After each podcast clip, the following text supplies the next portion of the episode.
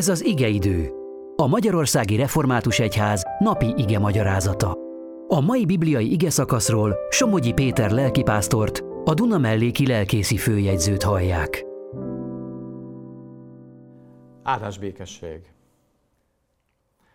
Isten igéjét olvasom az apostolok cselekedeteiről írott könyvből, a 7. fejezet 54. versétől a 60. versig így szól. Amikor ezeket hallották, haragra gerjedtek szívükben, és fogukat csikorgatták ellene.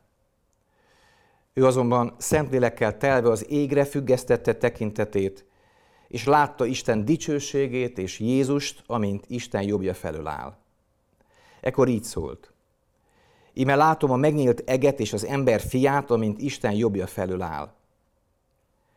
Akkor azok hangosan kiáltoztak, bedugták a fülüket, és egy akarattal rárohantak, azután kiűzték a városon kívülre, és megkövezték.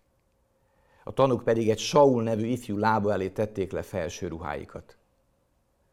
Amikor megkövezték Istvánt, az így imádkozott. Uram, Jézus, vedd magadhoz lelkemet. Azután térdre esett, és hangosan felkiáltott. Uram, ne ród fel nekik ezt a bűnt. És amikor ezt mondta, meghalt.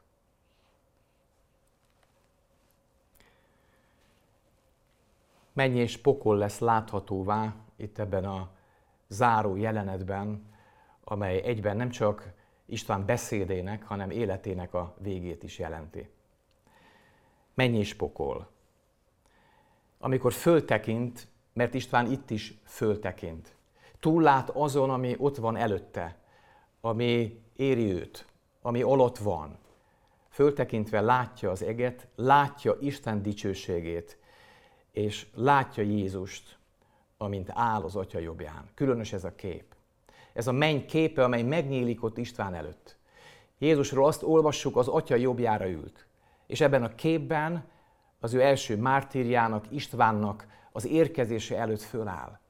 Olyan ez, mintha fölállva nézné, várná, hogy hogyan és miként érkezik haza.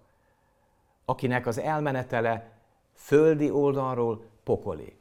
Hiszen a pokol is megnyilatkozik itt, ennek a mélysége is itt van, döbbenetes olvasni, megrázó olvasni a nagy tanács embereiről, az akkori kor vallásos vezetőiről, fogukat csikorgatva, haragra gerjedve, kivonszolják és megkövezik Istvánt. Fogcsikorgató, pokoli fogcsikorgató állapot ez, amiről Jézus mondta, ott lesz valóban ez az állapot. Ilyen indulat, ilyen mélység, ilyen, ilyen feszült harag és indulat, gyilkos indulat és gyilkos tett jön ki belőlük, ahelyett, hogy megtörne a szív, ahelyett, hogy engedne, ahelyett, hogy felismerne, ahelyett, hogy szabaddá válna. És látszat szerint győzelmet arat, fölül kerekedik, legyőzi ezt a, ezt a bölcsességgel, lélekkel, erővel, kegyelemmel, szentlélekkel teli embert, és föltetnénk a kérdést, de hát akkor melyik erő győzít? A pokoli erő, vagy a mennyei erő? És ahogyan látjuk Istvánt, ahogyan látjuk elmenni, ahogyan látjuk meghalni, hittel és bátran mondhatjuk, nem a pokol erői diadalmaskodnak, mert ez a ragyogó élet, ez annak ellenére, hogy fölül kerekednek látszatra, győzelmet vesz, mert hazaér. Az az élet, amelyet Jézus elhozott, a látszat veresége, halála ellenére győzelmet arat, mert feltámadt és él. Nem a gonoszság győz. Jézus győz, és a világosság ereje.